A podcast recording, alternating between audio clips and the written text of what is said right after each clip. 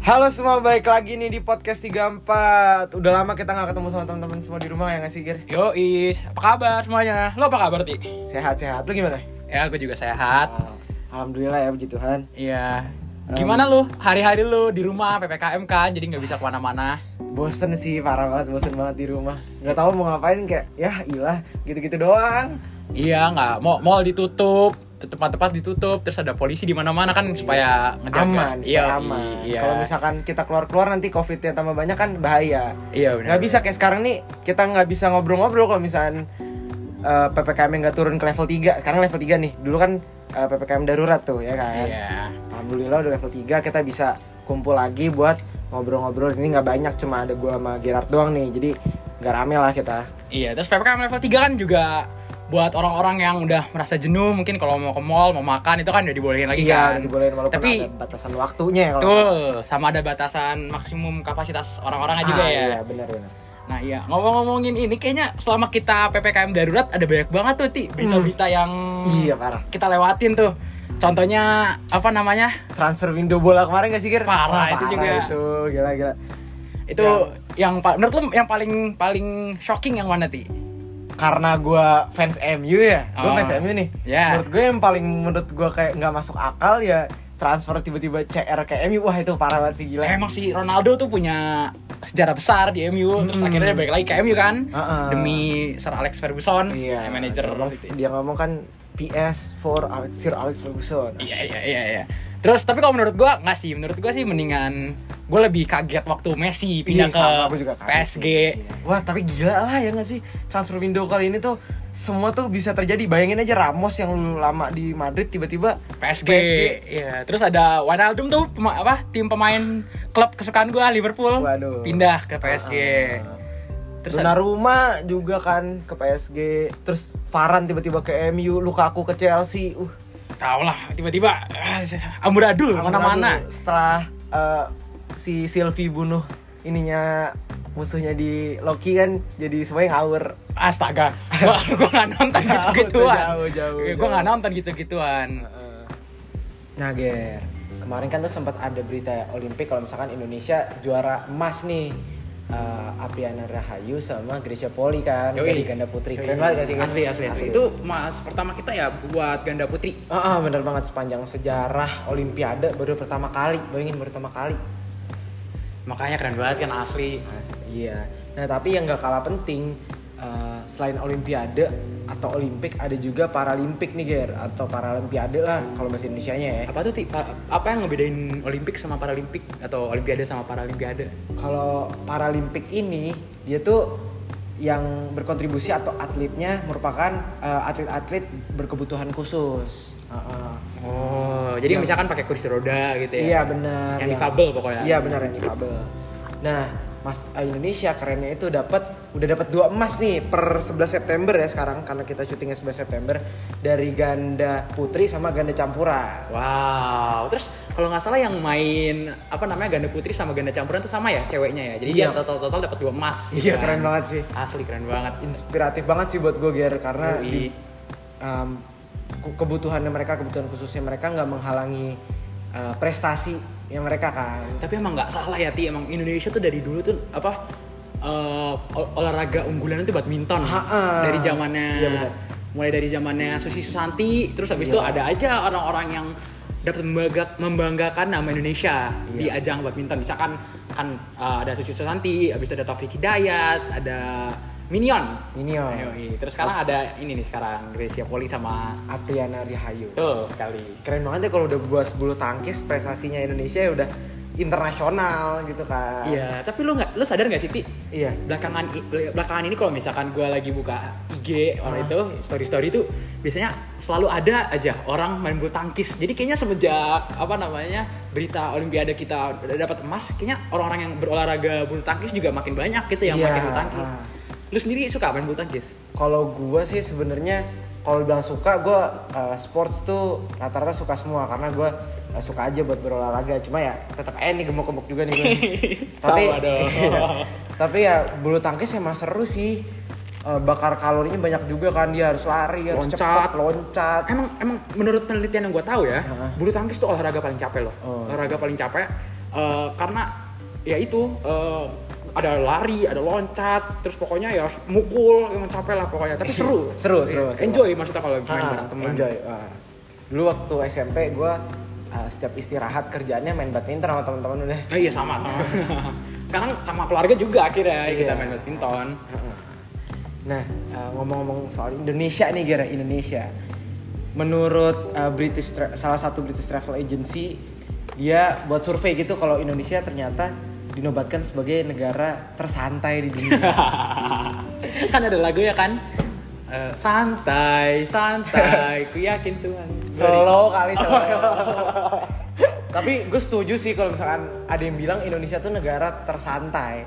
Kayak lu sering gak sih um, ulang, besok ada ulangan pagi baru belajarnya malamnya. Ada juga yang nggak belajar. Ada juga yang nggak belajar. Itu dia, Udah iya. paling santai banget. Gue soalnya bisa testimoni. soalnya gue salah satunya. sama sih kalau jangan dicontoh, jangan Iya. dicontoh. Cuman kadang-kadang kita capek bawaannya, terus udah ya pokoknya adalah biarin Tuhan. Yang menentukan jalannya. Iya. ya. Serah mau di gimana eh, berserah aja lah berserah. Tuh, setuju gue, setuju gue. Gue setuju banget sih kalau udah bahas santai. Indonesia tuh nggak bisa eh, keluar dari kata santai. Kerjanya jalan-jalan. Asli. Ini buktinya sampai sekarang kan mungkin ada apa namanya eh, kasus-kasus corona yang udah kelar, maksudnya udah minim di negara lain ya, yang udah apa namanya, udah pembelajaran tatap muka udah mulai jalan, segala udah pada mulai jalan. Udah mulai normal. Oh iya udah mulai normal. Itu buktinya eh, Belanda aja udah memperbolehkan penonton untuk menonton F1 dan juga negara-negara lain. Iya. Tapi lihat Indonesia deh, masih PPKM kan sampai sekarang kan. Karena orangnya terlalu santai ya sih kan. Makanya nggak jadi nggak nggak nggak santai dalam hal apa namanya pelajaran atau pendidikan doang, tapi mungkin Dalam kehidupan sehari-hari Iya. dan berdampak negatif buat eh, Buat negara juga. buat negara juga. Coba kita dari awal em, bukan panik sih lebih ke aware aja tentang COVID ini. Mungkin kita nggak selama ini kan udah aware sama peduli gitu benar. ya. Ini udah satu setengah tahun lebih lah ya kita di Landa sama COVID-19. Ah, ah. Soalnya kan baru kan kita baru intensif banget semenjak PPKM ya, Ti. Ah, ah. Itu trennya baru turun kan. Se- Kalau misalnya nggak ada PPKM, naik mulu trennya. Mulu. Kan sempat 60 ribu ya per harinya. Iya. Itu kacau banget sih. Kacau sih, kacau. Makanya menurut gua wajar-wajar aja kalau Indonesia dibilang negara tersantai. Mungkin- ma- masker aja masih ada yang belum suka belum pakai kan kalau iya, ke mana-mana. lagi di jalan masker copot. Iya. Eh ngomongin masker, lu udah vaksin ti? Ngomongin masker udah vaksin jauh tuh kayaknya. udah tapi gue udah vaksin. gua udah Ya kan vaksin. satu kok kan ngomongin covid ya satu keluarga Satu, gitu. ah. Lu udah vaksin? Udah udah dua kali gue. Udah dua kali? di sekolah. Lu vaksin apa? Gue Sinovac. Oh Sinovac. Karena kan kita bukan yang umur 12 sampai 18 cuma boleh Sinovac ya. Oh ya, gua nggak tahu kalau itu. Oke. iya, oke, oke. tapi setahu gue 12, umur 12 sampai 18 itu cuma baru boleh Sinovac aja. disarankannya Sinovac. Ha, ha. Iya iya iya. Gue juga gue juga vak- udah vaksin kok Sinovac juga gue. Dua kali apa sekali? Dua kali dong. Itu ada yang isu-isu booster kan buat nakes. Itu, itu menurut lo gimana? Lu setuju nggak buat ya kalau misalkan penelitiannya dari Indonesia dari biasanya vaksin apa sih? BPO, BPOM ya? Eh bukan ya? Aduh gue ngasal deh. Tapi pokoknya kalau misalnya di approve ya berarti gue setuju-setuju aja. Berarti kan aman gitu? aman, Iya, udah iya, terbukti, iya. udah diuji lab lah. Dan dan yang di yang di booster tuh juga bukan yang orang nggak penting banget. Maksudnya Ah, ini nakes. Nakes perlu menurut iya. gue kan. nakes biar- soalnya tuh nakes tuh kan yang turun di garda paling depan Mm-mm, buat nyelamatin orang-orang yang jadi ya kalau gue sih kalau nanya gue booster itu penting atau enggak menurut gue penting kalau buat apalagi buat nakes Iya. karena kan gue respect banget sama nakes nakes itu walaupun eh, ada yang sampai tidak dibayar tapi rela pulang apa pergi pergi pagi pulang, Pulang juga pagi. iya pulang juga pagi buat terus resiko kena covid juga kan iya kan nggak dikit juga nakes-nakes yang udah kepanggil sama Iya, Tuhan iya betul duka cita sih soalnya ya covid ini kan salah satu um, virus yang berbahaya lah ya.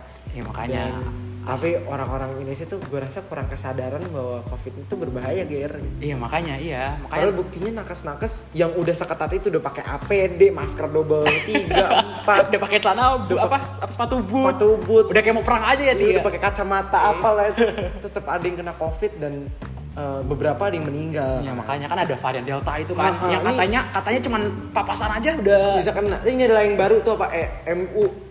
Varian? MU ada yang baru tapi gue belum baca lagi sih. Va- varian apa klub varian. Duh kok klub kesayangan gue jadi varian COVID ya.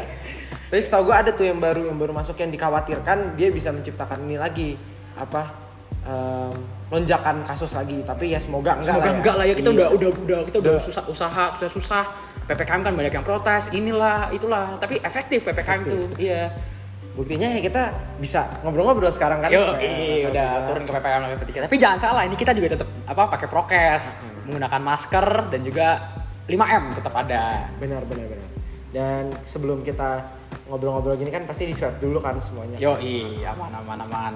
Jadi eh, kesimpulannya ppkm kali ini banyak berita yang wah wow banget lah. Iya, seperti kayak kita ketinggalan zaman gitu. ba- iya tinggalan banyak banget berita kalau nggak baca berita nggak asik udah orang Tuh, tuh. ya. karena di berita itu kita bisa tahu tentang eh, dunia nah, iya. nah mungkin segini aja kali ya Ger kita ya Ger Yoi. setelah ini ada siapa nih ada wah nggak nggak salah nggak kalah seru pokoknya ada ada ada tamu bintangan eksklusif nanti oke Yaudah kalau gitu sampai bertemu di episode episode atau segmen selanjutnya Yoi, sampai jumpa semuanya. dadah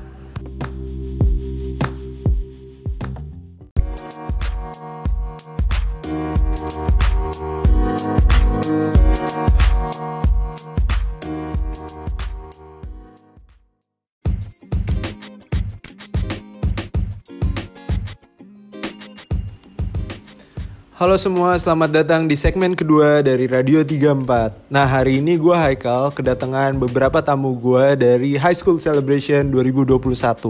Nah, kalian boleh kenalin diri dulu nggak ke penonton-penonton kita? Halo semuanya, kenalin nama gue Mediana Dita Krisdiawan, biasa dipanggil Diana. Di sini gue alhamdulillah dapat kepercayaan oleh teman-teman gue untuk menjadi ketua pelaksana High School Celebration 2021. Nah, satu lagi siapa nih namanya? Halo semua, kembali lagi sama gue Naila Mariza Tapi kali ini gue jadi wakil ketua pelaksana High School Celebration 2021 Nah, Naila ini sebenarnya juga udah pernah hadir di episode ketiga dari Radio 34. Pas itu lagi kita lagi ngomongin tentang student athlete. Nah, buat kalian yang belum dengerin episode ketiga kita, bisa dengerin di Spotify atau uh, yang lain bisa kok kayak Google Podcast dan lain-lain itu bisa. Nah, eh, dan jangan lupa dengerin episode keempat dari Radio 34. Nah, itu juga kita topiknya seru banget. Kita kedatangan Sabrina dan Putri. Nah, hari ini kita mau ngomongin tentang High School Celebration 2021. Pertama-tama pertanyaan dari gue adalah kenapa sih kalian berdua pengen jadi ketua dan wakil ketua?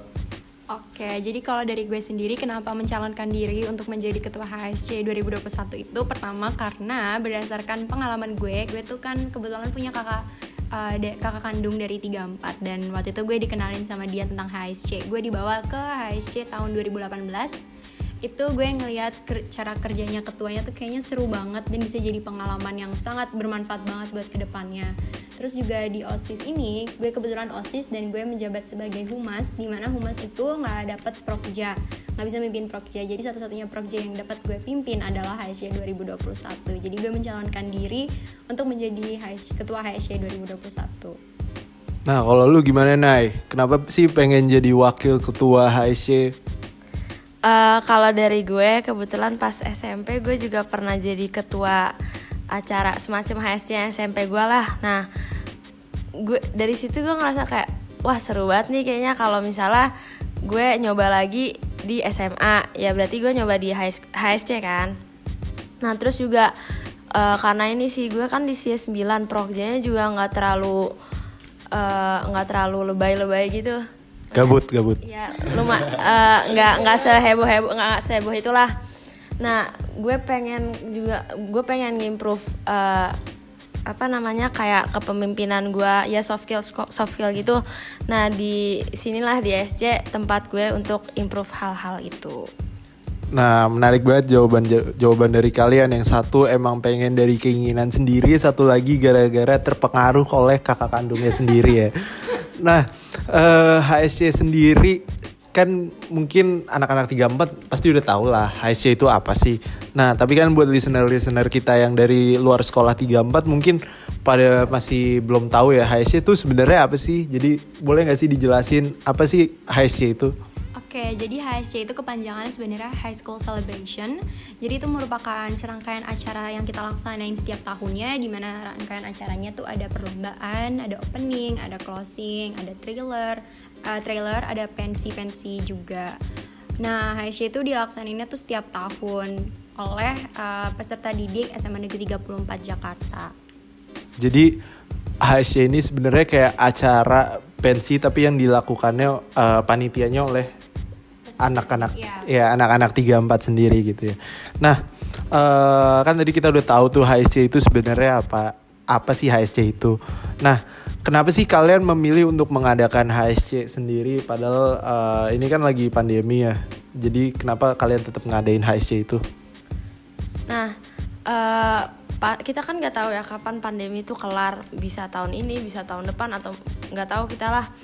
Nah, menurut gue dan Diana, menurut kita semua lah, eh, kalau kita stop berkarya dengan alasan pandemi, lalala, kapan kita berkembangnya? Sedangkan kayak di kondisi-kondisi seperti ini, eh, kita tuh harus bisa beradaptasi dengan kondisi karena kalau kita nggak bisa beradaptasi ya kita bisa kalah saing dengan yang lainnya Jadi kayak kalian emang pengen tetap untuk ber apa ya berkarya gitu ya untuk selama selama pandemi ini.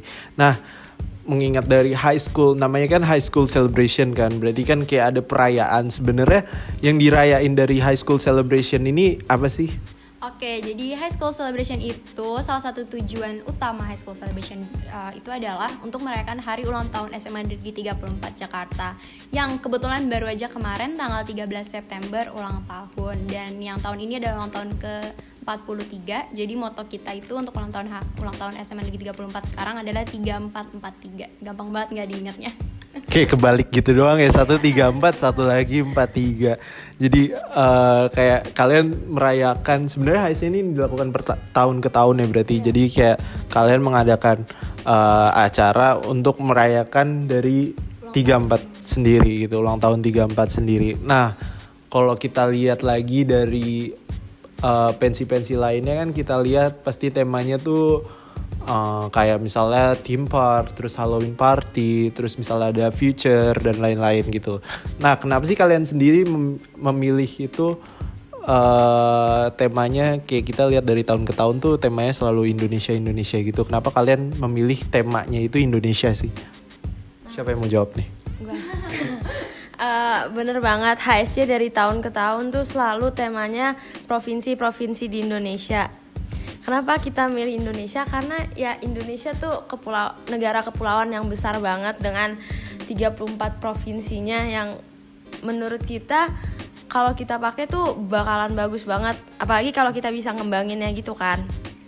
Nah, eh Ditambah lagi juga sebenarnya em, dari 34 provinsi itu tuh kita sebagai anak ya anak Indonesia lah pemuda-pemudi Indonesia tuh harusnya menampilkan kelebihan-kelebihan yang ada di Indonesia.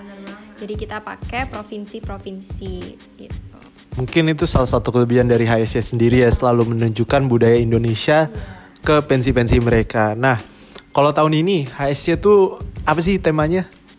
Nah, buat tahun ini setelah kita menentukan apa namanya calon-calon gitu, kita akhirnya jatuh ke Nusa Tenggara Barat. Jatuh apa? Jatuh cinta atau apa? Jatuh cinta. Ja- ja- Kita sama Nusa Tenggara Barat. Oke, berarti jat enggak, bukan jatuh cinta, jatuh pilihannya, menentukan pilihannya kepada NTB sendiri. Nah, eh, NTB sendiri, emang ada apa sih di NTB itu sa- sampai kalian itu milih NTB sebagai eh, tema HSC? Menurut kita NTB tuh budayanya kaya banget, terus kayak ya dari tariannya, eh, adatnya, warna warna warna yang menggambar Oh, NTB wa- juga warnanya colorful gitu. ya. ya ya akhirnya kita milih NTB karena sayang banget kalau kita nggak make dengan banyaknya kebudayaan yang bisa kita jadiin apa ya untuk inspirasi inspirasi ASC dari dekor dari desain lalala ya kita pilih NTB lah karena Eh, bagus Karena bagus gitu. Ya, terus kita juga pengen kenalin sih karena dari yang tadi Nela udah bilang sebanyak eh, banyak banget keindahan-keindahan mengenai kebudayaan NTB tuh sayang banget orang yang tahu tuh dikit tentang NTB. Jadi eh, itu suatu kesempatan dan tujuan kita juga kenapa milih NTB karena kita pengen kenalin ke terutama ke pemuda-pemudi lah yang seumuran sama kita. Kalau NTB tuh sebenarnya kebudayaannya banyak banget dan bagus-bagus banget gitu sih sebenarnya. Bener sih, gue sebenarnya kayak ngelihat eh, dari eh, trailer. ya. Kalian sempet ngepost trailer kan itu di YouTube-nya. Itu kan kalian menunjukkan kayak ada bu- bukan budaya apa ya? Kayak pemandangan-pemandangan NTB ya itu keren banget sih NTB tuh. Jadi gue jadi pengen ke sana deh setelah pandemi gitu. Bareng-bareng bertiga bertiga kali ya? Seru kayak bertiga. Nah lanjut kali ke pertanyaan selanjutnya. Eh, kalau NTB kita kan tahu ya banyak banget kayak eh, budaya-budaya yang terkenal gitu. Kalau tahun-tahun lalu tuh kalian eh, pernah pakai tema apa aja sih? Em, tahun kemarin tahun 2020 kita pakai tema Batak. Tahun 2019 itu kita temanya eh, Betawi. Dan 2018 tuh seingat gue Toraja temanya. Terus pernah juga ada tema Bali Papua di tahun-tahun sebelumnya. Jadi kayak muter-muter Indonesia ya, keliling Ya, Indonesia gitu gitu. sih. Mungkin ini mulai masuk ke pertanyaan-pertanyaan terakhir kali ya. Mungkin gue pengen nanya aja sebenarnya di HSC ini ada lomba apa aja sih sekarang? Buat perlombaannya, pertama kita ada e-sport. Karena kayak nggak mungkin lah kita ngadain eh, perlombaan olahraga yang kayak basket bola gitu ya. Karena kondisinya kayak gini juga kan. Makanya kita ngadain e-sport. Kita ada PUBG, Mobile Legend terus kita juga ada desain poster, English debate, Olimpiade, tari tradisional sama satu lagi? Virtual run. Tuh virtual run ini terbaru banget. Eh, baru aja kemarin ya selesai dilaksanain. Jadi kita lari se sepanjang 5 km dengan eh, peserta yang lari paling cepat akan jadi pemenangnya. Dan hadiahnya lumayan banget. Sayang banget kalian yang kemarin gak ikut virtual run sih Berarti kayak tahun ini lumayan juga ada lombanya lumayan banyak juga berarti kayak Iya peserta ya. Alhamdulillah banyak ya. Alhamdulillah ada 53 sekolah yang daftar untuk partisipasi ke uh, perlombaan HSC 2021 53 sekolah tuh dari Jakarta aja atau dari semua? Ragam dari uh, luar dan luar maupun dalam Jabodetabek Oke, berarti kayak ini tuh link ruang cakup ya apa? Cak- luas cakupan Iya, berarti udah luas juga ya. Berarti keren juga HSC sih tahun ini. Gue juga salut banget sama panitia-panitia HSC pada tahun ini. Eh terakhir kali ya pertanyaan dari gue. Kan kita tahu nih kita lagi sekarang lagi pandemi gitu. Terus kayak banyak banget orang yang lagi kesusahan. Nah, eh kalau dari kalian sendiri kan pasti ada susah dan senangnya kan jadi ketua HSC dan wakil ketua HSC tentunya. Nah, apa sih susah dan senangnya jadi ketua dan wakil ketua? Mungkin siapa dulu yang mau jawab? Diana silakan. Diana. oke. Sebenarnya dari susahnya itu yang buat gue seneng sih. Kalau susahnya tuh yang pertama ya pasti dari kondisi keuangan ya. Karena dulu mungkin kita waktu offline lebih gampang nyari sponsor karena sponsor juga eh, keuangan mereka juga lagi bagus zaman offline.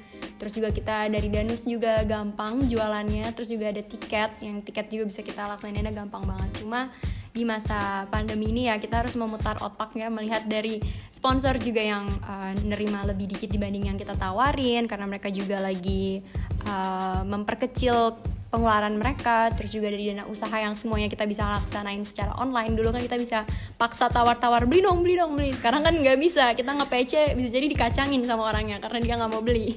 Jadi ya itu sih tantangan terbesarnya dari uh, cari mencari keuangan gitu. Terus juga Em, di masa pandemi ini kan tentu kita pasti harus membatasi orang-orang yang bertemu dan juga prokesnya harus ketat.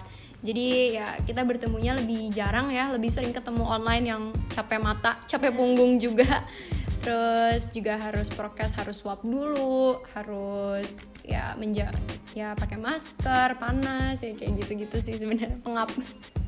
Iya, sama paling untuk susahnya juga personal gitu sih. Misalnya eh, kita kita yang yang teman-teman kita yang lain udah pada belajar untuk persiapan UTBK atau persiapan masuk kuliah lah. Nah, kita sendiri masih harus eh, ngebagi waktu gimana caranya kita bisa nge apa sih namanya tetap ngurus HSC tapi kita juga tetap harus ngefit in waktu belajar kita. Jadi ya kita harus pinter-pinter sih ngatur waktu kita. Nggak usah belajar sih, kan udah tiga tahun belajar. Jadi ya udah sudah pintar. Seneng aja. Sekarang seneng-seneng aja. Udah udah lama kan udah dua tahun lebih belajar. Nah, sorry, berarti tadi bukan pertanyaan terakhir. Nih ada pertanyaan terakhir nih. Kan kita tahu nih HSC itu terkenal banget dengan kayak pensinya dengan closingnya yang menarik terus kayak pas tahun 2018 kayak ada Raisa terus ada pernah ada Run juga terus ada tahun lalu ada Raffi Sudirman, ada Aditya Sofyan, terus ada Enda Endresa, terus juga pernah ada Kahitna. Wah banyak banget deh eh, gestar-gestar menarik. Nah tahun ini tuh HSC closingnya ada apa aja sih? Tentu pasti ada gestar lagi sih, cuma nanti tunggu aja ya spill gestarnya. Bisa kalian langsung kepoin nanti di IG HSC 34. Terus di Iya, jangan lupa. Ya jangan lupa di follow ya, sama di like postnya, di share juga boleh, di komen. semuanya deh ya.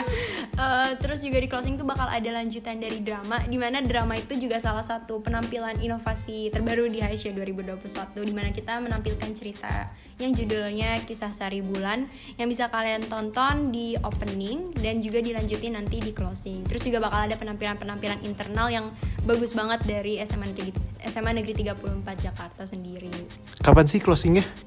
Closingnya itu bakal kita laksanain tanggal 2 Oktober 2021 secara virtual melalui YouTube channel HSC 3 High School Celebration 34. Jangan lupa untuk subscribe juga ya. Nyalain tombol lonceng, like dan komen. Udah kayak youtuber aja lu. Keren banget sumpah. Tapi ya udahlah. Jadi gitu keren banget sih gue salut banget sama panitia gue bilang sekali lagi gue salut banget sama panitia HSC tahun ini karena tetap ngadain pensi-pensi walaupun eh, kita tahu dengan keterbatasan yang kita miliki tapi kita semua tetap berusaha untuk menampilkan yang terbaik. Berarti eh, gitu aja sih dari segmen kedua kali ini. Mungkin kalian juga buka- bisa eh, tunggu berapa menit lagi? Nggak sampai semenit. Itu bakal ada segmen ketiga dan itu ada radionya English Radio. Dan itu keren banget. Itu program kerja CS 9 nah salah satu anggota CS 9 ada di sini nih tadi. Nah abis ini muncul program dari CS 9 yaitu English Radio. Bye bye semua. Dah. Dah.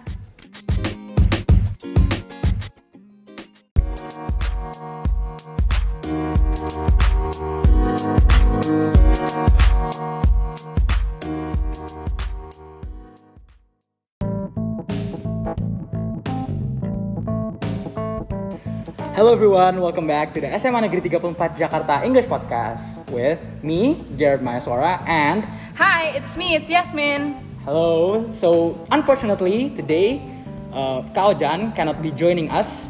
So today uh, he will be replaced by Kayasmin instead. Hi, guys. So Kayasmin, can you tell me a little bit about yourself? Okay, my name is Yasmin. Yeah, you can call me Yasmin. I'm a senior here in SMA 34 Jakarta. I'm Ojan, I'm Ojan's ex DJ partner here, and I'm here to replace him because he, fortunately he cannot attend. Yeah, okay. Anyways, Gerard, what are we gonna talk about today? So today, um, so the first topic that I want to talk about is the lately the government has been thinking about to implement offline school. Offline school. Is it like PTM or something? Yeah. Uh, do- do, Ah. do you know what's PTM by the way? Uh, I'm I'm not quite sure. How about you? How, do you know about it? Uh, yeah. So PTM in bahasa Indonesia stands for pembelajaran tatap muka, or Oh, yeah. or in English, uh, basically it's offline school where completely offline and normal school. Okay, then, yeah, yeah. I, I- I think I've heard about it a lot. Personally, do you agree with it? Well, if you're asking if I'm agreeing on it or not, of course, I, I do agree. I think there's a lot of advantages and disadvantages of learning online, so I guess, and I miss seeing my friends also, so I, I bet I'm agreeing with the PTM. How about you? Are you ready? Yeah, me, uh, am I ready or not? I don't know because I'm already comfortable learning online. Ah, yeah. but but but but in the same side, but but uh, in the other side, I I also want to meet my friends. I really miss them a lot. It's like been For year. your case, you haven't meet them, right? yeah, yeah, I know, right? It's yeah, yeah, exactly, exactly. I haven't even met my high school friends. Yeah, okay. Well, if we're talking about ready or not, I think I'm a little bit of both though. I'm I'm very much again ready to meet my friends and I'm very much ready to understand more on studying, you know. Yeah, yeah, yeah. I think all, all of us can relate that we are not studying the, the at the most like effective way. So with offline school, I think I'm very ready to study Do you do you, do you think the government should imply offline school yet, or do you think it needs to be? Um, delayed. yeah. I think they should start though, but like with implied strategy. I mean, if we start later, I think it will be too much procrastinating, and it's it will be too much of a surprise for the student and also the government. So I think they should like slowly start it. Because as we both know, this this this PTM thing has been already been planned since like I don't know when. The rumor has Oh, already yeah, been yeah, yeah. It's already it's already out there since like I don't know when. It's been a long time. Yeah, I've heard a lot of you know news outlets saying Anis Baswedan saying this about offline school, saying that about offline school, but we never really Yeah. see it happen. Exactly, exactly. That's why I, at the same time I cannot wait, but then like I'm not ready to study offline because I'm already uh, comfortable studying.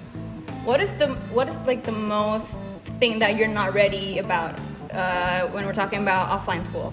Oh, uh, for me, uh, just like just uh, just like I said before, it's studying offline. I'm already comfortable studying online. How about you? Well, me too. I'm I'm not ready to study alone. Like I've always been studying with my friends or with the help of the internet apparently, and I'm not ready to have a bad score because of the shock that I'm facing. Let's be honest here. Let's be realistic here. I mean, studying online, we can we can call with our friends. and, uh, Yeah, that happens a lot. I mean, almost every time. We, we have a lot of ways to to help each other when we're studying online. By helping, I mean cheating, and I'm not ready to do that yeah. in offline school.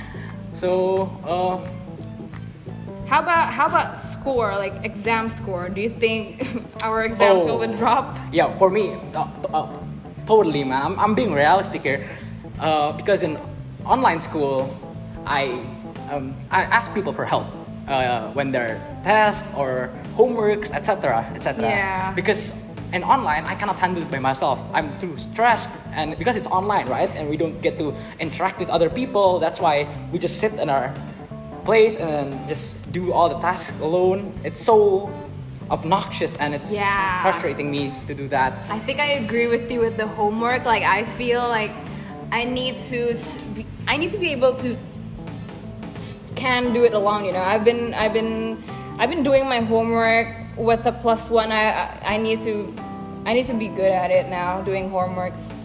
How about how about teachers? Are you scared of the teachers?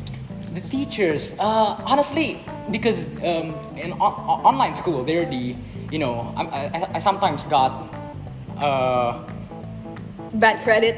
yeah, because I'm late or I'm, you know, I'm lazy. I'm already, I think I'm already used to it, so like, it's it's fine. How about you? First of all, listeners, you should not follow Gerard. I'm actually I'm a little bit of so-so. The thing with me is that uh, I'm not consistent. Sometimes I'm sometimes I'm on my sometimes I'm on my peak of ambition, but sometimes I'm very much lazy. And I'm actually kind of scared to meet the teachers, especially when the teachers point you to a- to answer questions. I think that's gonna be one of the things that I'm really scared of. And again, with me being a senior, I think it's just it's a lot of pressure because you know university and stuff like that. Oh yeah, it's it, it, it's next year, right? Until it's Yeah. university. Are you ready for it? No, don't even talk about it. okay. Uh, speaking of online school, you know, uh, when, when, when back offline, we, we uh, when we eat our when it's recess time, Yeah. there are some students where they eat their meal, uh, their mother brought, you know. Mm-hmm. Uh, but and then there are, there are also some students that buy their food in the canteen. Yeah, I think that that could be an issue. I'm actually quite confused with that. Like, how are we supposed to eat in like this offline school? Because like we're not gonna. I don't think. I don't think it's allowed if we buy food at a cafeteria. Because but- there's physical contact, right? Yes, and also, are we just gonna like you know open our mask in the whole class and eat? And I think I think uh, it the eating concept here needs to be more more you know more detailed on how we should do it because yeah, it could it could be a potential of you know an outbreak. Yeah, those little stuff, just like opening your mask in the Mm. classroom, could spread the virus easily just uh, yeah. uh, because of the new variant, you know, the Delta variant yeah. that reportedly uh, can uh, mutate. Yeah, and be spread by just by people passing around and like sharing food. I know. Like sometimes you cannot help to. Uh, can I have that nugget there? like sometimes you can't help it. sharing have, food is one of the most. Uh, like it's the most one of the cherished moments in high I know, school. Right? I know. Especially when somebody brought like ten pieces 10 piece nuggets and then and like Indomie. Oh my god. Yeah, of course. And then I think speaking of outbreak, what do you think how uh, like the school or the government will react if there's a sudden outbreak? I haven't really think about it. Oh, yeah, before. probably probably the most logical way to do uh, the most logical way they will do uh, is by implementing ppkm level darurat again. You know, just like yeah. last time when we hit uh, 60,000 case a day. Yeah, that's, that's that's scary. And then they implement ppkm darurat, and then mm-hmm. the trend automatically Yeah. Goes down. Has a significant drop to it. exactly. How, how about you? What are your thoughts? I think the school should like the school would instantly close like this whole program. And I don't know. I think it will be another another Oh. year to start the offline school again because you know I think it's quite scary and people are gonna be in paranoia if there's a sudden outbreak. Yeah, because it's, it's very in, in this pandemic, all sides are are, are, are in effect because um, you, when you open a school like that, it's, it's like the, the, the risk and the chance of an outbreak is is getting higher and higher. But then Yeah. if you if you don't open online schools, uh, offline schools, I mean, uh, It's just another episode of procrastination. exactly, and then uh, it's a waste of generation. Yeah. Okay then. Um, well, what are your thoughts on how how it should be held then? Uh, the most logical way is hybrid, the, the hybrid method. Oh yeah, you know, yeah, yeah. have you heard about? it? Mhm, Yeah, actually, the place when I uh, where I have like extra studies, which is no, I don't. I'm not gonna say the brand here, but like yeah, we we imply we already implied hybrid learning here, blended learning. Yeah, because hybrid uh, or blended learning is a method for you that haven't heard of it yet. Um, is a method where we sometimes study uh, in our school and sometimes at our home. Yeah, for example, like the, you can divide the class into two groups. So, for example, the first week, the, the first group would study offline, but the the second group would study at home, and then uh, they take turns. When, Vice versa on the second Yeah, day, uh-huh, on the second week. Yeah, yes, like that. I, I agree on that. It, it reduces the risk of uh, spreading the virus Yeah. because less people will go to school. So we, we talk about like the li- limiting the attendance by blended classes. Uh, yeah, blended classes. But I also think that not all classes should be present in the same day. So like for Exactly, example, one class should probably attend, you know, like three, two, twice a week, or like I think at least once. A Once a week. week. For me, once a week. Is I heard about once a week. Is a good shout. Okay. Hey, I think I have an I have an interesting question to ask you. Yeah, go ahead.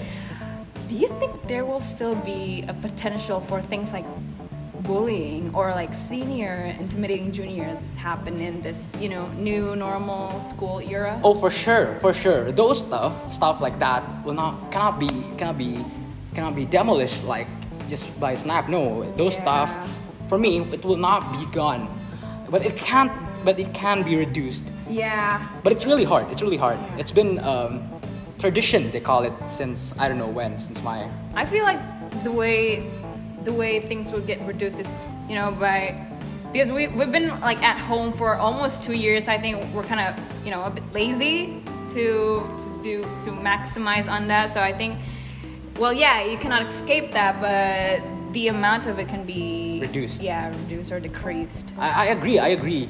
Because in online school, I, I, I, barely, I never, I never, I never see any, you know, bullying. Yeah.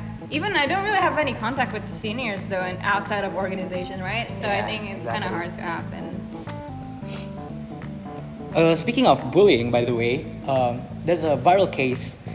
Uh, it's about the sexual assault in KPI. Have you heard about it? Yeah, I've I've read about it. It was it was quite a boom in Twitter though, especially. Do you know anything about the case? Uh, no, unfortunately, no. I don't know anything about the case. Can you tell me about it? Okay, let me summarize it a bit. So there's a male here, uh, initialized as MS, and well, he got into a few rants of bullying and bullying and sexual assault by his senior in work, and I think he had told like the Komnas Ham and the police and like other people in work, but you know it was not considered serious until it was posted online and went viral. And I think now the seniors, you know, it, it is called bebas tugas kan in Indonesian. It means like they're not allowed to work in some ways. And the other problem that happened is, you know, the senior accused MS back for defamation. Do you know what's defamation? No, no, I don't know. What Defamation means like you know ru- ruining your good name, Oh. something like that, and you know it, it is it is it is present in law. In bahasa Indonesia, it- is it, is it pencemaran nama baik? yeah, Ah, exactly. I see, I see. And rumor has it, or you know, like the new, news outlet says that MS was forced to dismiss the lawsuit and state that the pub state to the public that the whole sex assault and the bullying things are not real. That's that's quite that's quite that's quite a twist though. Okay, I, I, I hate to uh, I hate to talk about this, but uh, probably for me, I need to deep, I, I, I need to I need to dive down about this because for me, sexual assault in any way, in any sort of way, verbally or physically,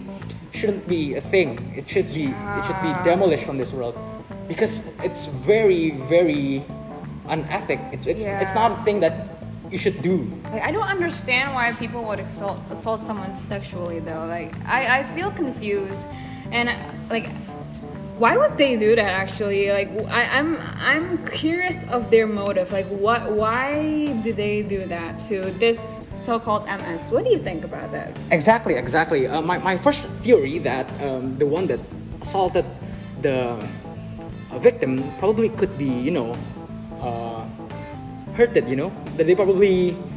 We're hurt before. Yeah, exactly. Because I've heard a phrase where the one who hurt someone was hurted before. Ah, okay. I see that.